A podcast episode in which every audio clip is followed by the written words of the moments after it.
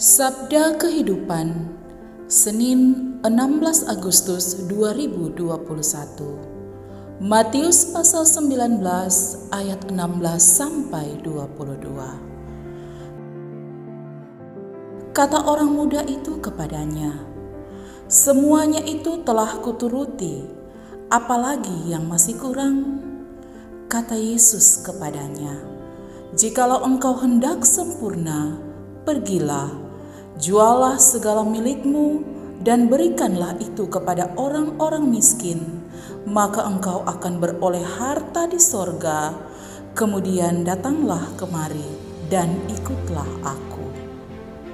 Penginjil Matius mengisahkan seorang muda yang kaya yang datang kepada Yesus ingin memperoleh petunjuk untuk masuk ke hidup yang kekal. Yesus lalu memintanya melakukan sepuluh perintah Allah sebagaimana diajarkan Musa. Ternyata ia memperoleh angka sepuluh untuk itu karena semuanya telah ia lakukan. Tapi masih ada yang kurang. Sanggupkah ia memberikan seluruh dirinya untuk dipakai Tuhan? Orang bisa saja berhasil dalam segala hal termasuk dalam melakukan perintah-perintah Allah. Tapi bila itu semua ia peroleh hanya untuk kepentingan diri sendiri atau untuk mencari selamat sendiri, maka ia masih jauh dari sempurna.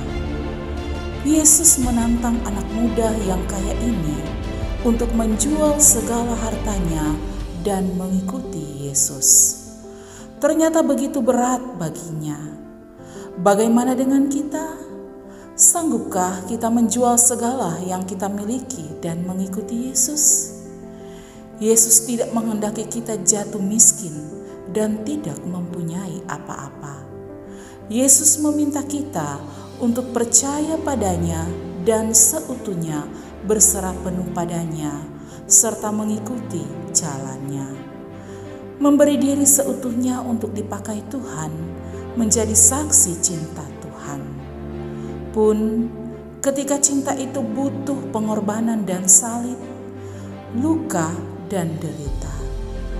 Juga ketika cinta membutuhkan pengosongan diri dan pertobatan. Saat kita menyadari bahwa harta kita yang sesungguhnya adalah Yesus sendiri dan semua ada pada kita adalah demi tujuan kerajaan Allah, bahagianya kita yang percaya dan mencintai serta melayani Tuhan sepenuh. Semangat Senin, mari hidup dan berkarya untuk tujuan Tuhan. Pastor Revi Tanah